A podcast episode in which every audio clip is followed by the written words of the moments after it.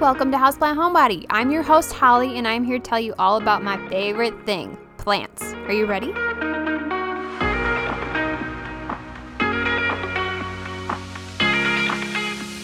Did you know there's even more than just this podcast? Go check out my website, houseplant-homebody.com for even more and follow me on Instagram, Facebook, or Pinterest at Houseplant Homebody LLC.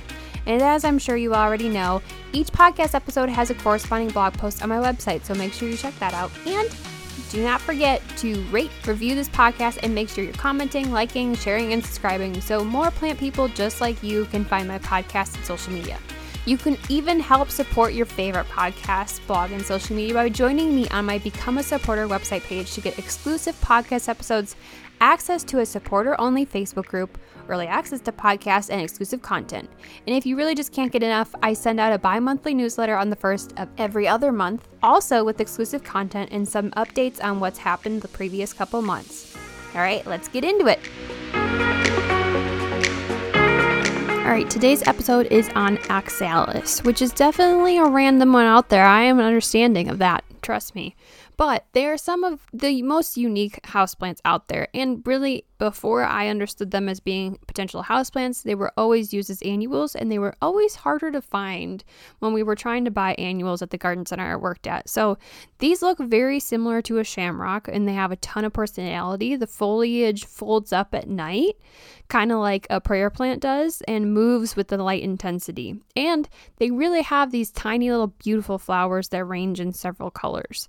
So the botanical names is there is several. So there is more of the houseplant version, there's more of the native ones, there's more of like kind of the wild growing ones, and there's a whole lot in between. So the one you're probably going to find in a houseplant shop is Oxalis triangulus or spiralis is probably the two I've seen the most um, houseplant shopping. But there's also Oxalis tetraphylla, articulata, oregana, gigantea, and volcanicola. And there's a lot more than that out there, but that's just kind of the basics of what I was finding consistently online. And they kind of depended on where you were at in the world is what you're going to find. So, a lot of common names out there. What you're going to find when you're shopping as a houseplant, you're going to find oxalis. You might even find false shamrock or purple shamrock or good luck plant or lucky shamrock. Those are all potential names. More than likely, you're just going to find oxalis or oxalis with the Latin name. And then the other common names, more of the native growing plants, and what you're going to find more in nature is sourgrass or wood sorrel, which is another wood sorrel is the most common, probably common name if you're looking at the more native plant growing outside kind of thing. So, oxalis is one of those plants that actually goes dormant in winter, really similar to caladium. So, if you're noticing a decline in foliage production kind of in fall into winter, that's the time that you need to cut it back, place it in a lower light situation, and reduce the watering significantly, if not completely. So, once you see new leaves start to come back up in spring, pop it back into the brighter light situation you had it in previously and start watering normally and you should get your oxalis back just like it was in peak season. So what are those requirements you might be asking? So let's dive into sun requirements. Natively, oxalis tend to be shade loving plants. They are understory plants that kind of grow similar to a ground cover at the base of a forest floor or something. That being said, that's mostly the green varieties you're going to find that do that. So the triangulus ones that are really bright, vibrant purple, or if you have a variegated leaf that is purple, they tend to like a little bit more light. So they're definitely great in medium light. They really thrive in that bright indirect light. So just avoid putting them in direct sunlight because they can burn and they will, um, they just won't grow as well in direct sunlight. So if you can find that good balance of medium to bright indirect light, you're good. The bright indirect light does allow for fuller foliage and more blooms, which I can talk about later, but medium to bright indirect light is best. So, for water requirements, oxalis need to be at about a medium moisture to do really well. Some websites is medium to high. I don't want you to be thinking they're like maidenhair fern high moisture, but they are annual high moisture, which means they need to be watered a lot more frequent than a lot of your normal houseplants.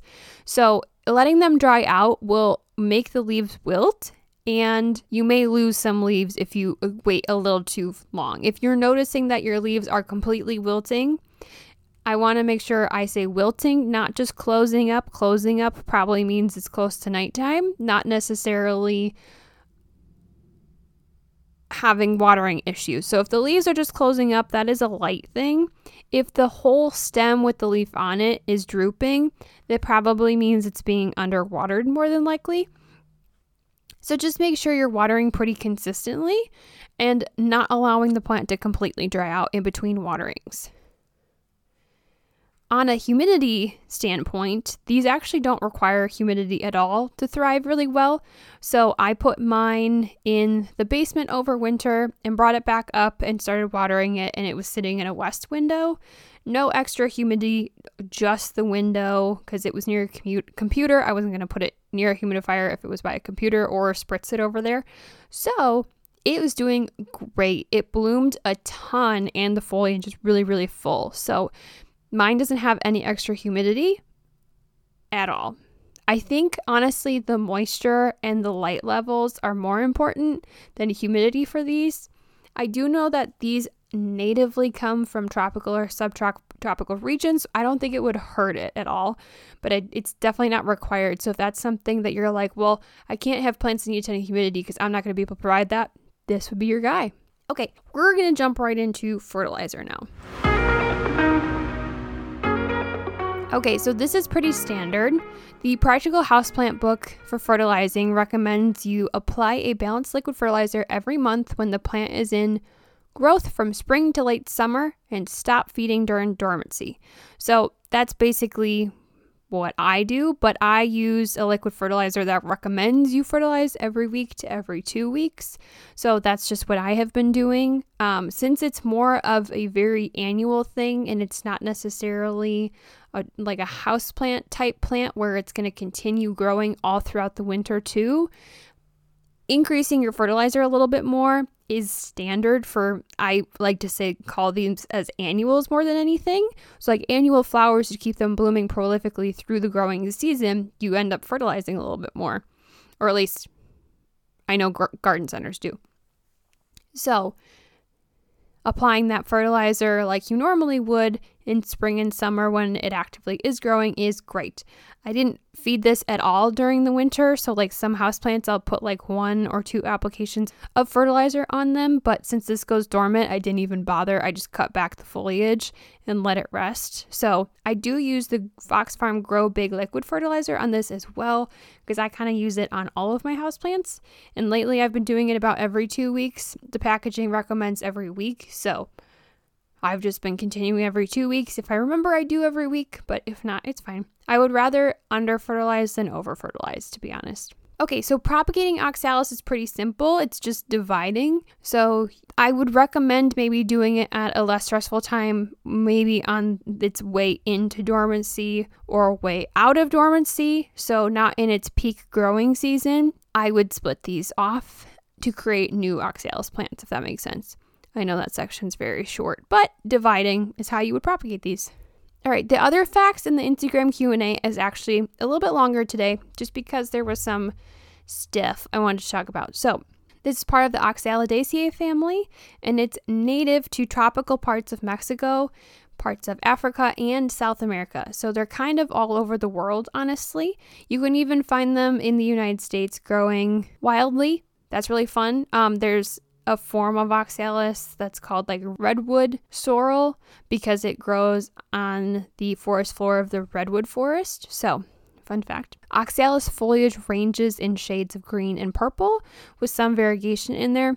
A lot of the purple variations tend to have a purple variation to it and there is like one type of green that has some like purple in the center of it as well so they really mixed it up with purple and green on variations the flower does depend based on the variety so it comes in orange, yellow, white, or pink. Sometimes it's like a pinky purple based on the type of oxalis you have, and the size flower does change as well. So I have a purple oxalis triangulus.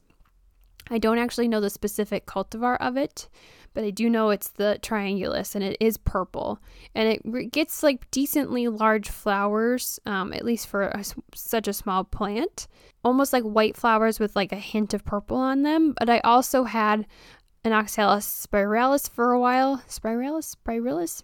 However you pronounce that. And they had tiny, tiny, tiny little yellow flowers too, but the leaves were really small too. So I think it's pretty proportionate based on the size plant you're getting. So the couple of things I want to talk about was toxicity on these because it varies based on human toxicity versus pet. So, um, I have a couple of resources, ASPCA and Pacific Horticulture, that calls out very specific things better than I could have ever done. So I thought I would kind of like read off what they were saying. But overall, oxalis leaves are actually edible, edible for humans in small quantities. So the word oxalis actually translates to sour, and it gets that name from it the what they called oxalic acid content. So Pacific Horticulture says the oxalis tubers are also edible as well, which the tubers are very similar to bulbs. Um, I always compare it to those because they're very, very similar on the terms and the way they look. But it says Oxalis tuberosa was initially cultivated in regions of the Andes for its potato like root or tubers. Oca, as it's known there, was introduced to Europe in 1830 as a competitor to the potato.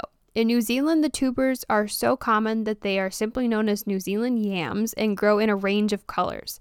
In Mexico, oca is eaten raw with salt, lemon, and hot pepper. The tubers are a good source of beta carotene and energy dense carbohydrates.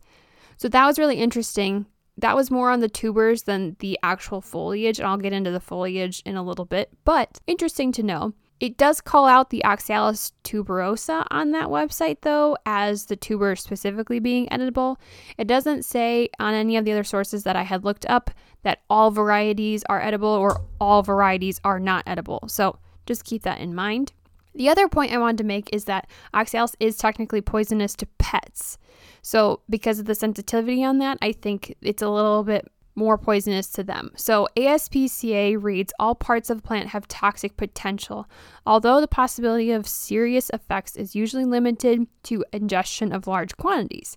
Consuming oxalis species can produce colic in horses, and kidney failure is possible if significant amounts are eaten. That was ASPCA reading about the pet side of things, while Pacific Horticulture does call it out again with the foliage side of things. So this reads in very large amounts, it is considered lightly toxic, interfering with proper digestion. In truth, this compound is found in more commonly consumed foods such as grapefruit, spinach, chives, broccoli, and rhubarb, and many others. General scientific consensus holds that actual poisoning from oxalic acid in persons with normal kidney function is wildly improbable. I wanted to give you all the facts, but if you want to look at eating it, I would talk to your doctor or your vet first. if you're looking for a plant that is non toxic for your pets, I wouldn't include this one as one of them because ASPCA does list it as toxic in general before they go into that description. And I do have more information on pets in plants if you're looking for learning some pet friendly plants as well. It's episode 31, and the corresponding blog post is online as well. That was some of the other facts, a lot of good information on the toxic side of things, usually it's just a flat yes or no, but this one was a little little weird. So I just wanted to dive into it a bit more. So let's jump into the Instagram Q&A now. As a reminder, I throw this Instagram Q&A out in my stories a few times before every podcast episode just to make sure I'm answering all your guys' specific questions. And I did come back with a few from you guys, so that was great. Um, the first, I guess, statement slash question says, I know nothing. How to care for, why are they linked with St. Patrick's Day? So, if I go super general into care, which obviously I went not so general above, basic care, light, medium to bright and direct, medium moisture, and allow them to go into dormancy in winter. If you follow those, you're probably good. It's a pretty low maintenance houseplant in general. I've had mine for over a year through the winter process and I've never had pest issues on them as well. Versus there's some plants that I have that consistently have pest issues and this is not one of them. And then I looked up the St. Patrick's Day link because I do know they're kind of associated with that too. The Washington Post actually had a really good article about them, and I did quote it on the blog post, but basically the answer was because they look like a shamrock, that is why they are associated with St. Patrick's Day. Because they look like a specific plant called Trifolium dubium, I think, which is the official Irish shamrock. They look similar to that. That's why they're associated with it. I think oxalis is just a little bit easier to find industry wide. So since it looks like it, they kind of just like went with it. So that's why it's also associated with the holiday as well. It was a lot more simple of an answer than I had anticipated, let me tell you.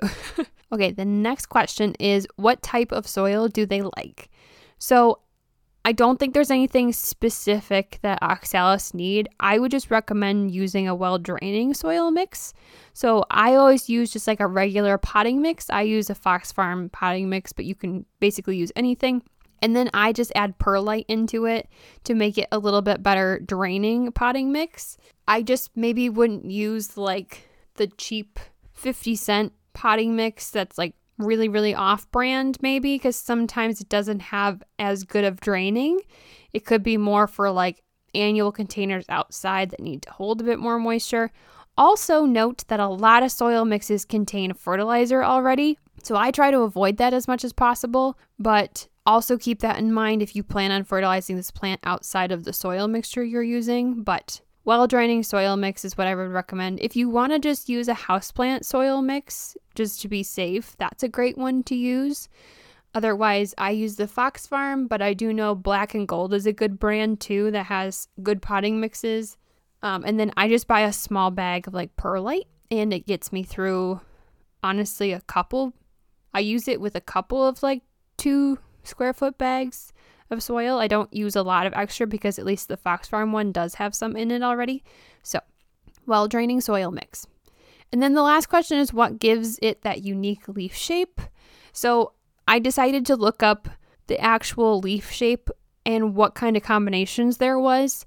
So, I generally found that there were like three regular kind of common leaf shapes on Oxalis. So, all of them have that clover or shamrock type shape that have three separate leaves attached at one stem. It might be four on some, but I think it's three. And they're either all heart shaped, where the tip of the heart goes down to the stem, the triangular, or they're more rounded. But I did find one that had a palm shaped leaf. So that was interesting. That was very specific to that only. It almost looked like it was a succulent. Um, so if you want to go look it up, it was really cool. But that was the only other type of leaf that was kind of random. More than likely, you're going to find the triangulus or the heart shaped or the rounded leaves, though. That's all I got for now on Oxalis, and I hope you guys enjoy and learned a little bit more, just like I did. I learned a lot while recording this, but I do love Oxalis. It is one of the easier houseplants that I've had, and I know it does die back, but it's still so beautiful when it comes back in spring and starts blooming. Thanks for listening to episode 61 of Houseplant Homebody, all about Oxalis. Don't forget to check out the blog post that corresponds with this episode. If you go to houseplant-homebody.com and go to the blog page, you'll find it there. Also, don't forget to find me at Houseplant Homebody LLC on Instagram, Facebook, and Pinterest. Make sure you're rating, reviewing, and sharing this podcast, along with liking, saving, and commenting on social media. Odds are, if you like this podcast, someone else will too. I love to hear what you've learned from this episode or really anything that I'm doing and your plant experiences, so please share them with me because I love it. Also, you can help support your favorite podcast by joining me on my Become a Supporter website page to get exclusive podcast episodes, access to a supporter only Facebook group, early access to podcasts, and exclusive content. Your support means the world to me, and I'm super excited to keep bringing you plant bios and information. Also, don't forget to check back every other Tuesday for the brand new episode and blog post. From one houseplant homebody to another, see you next time. Well, hello, Megan, as normal. Hope you guys are doing great.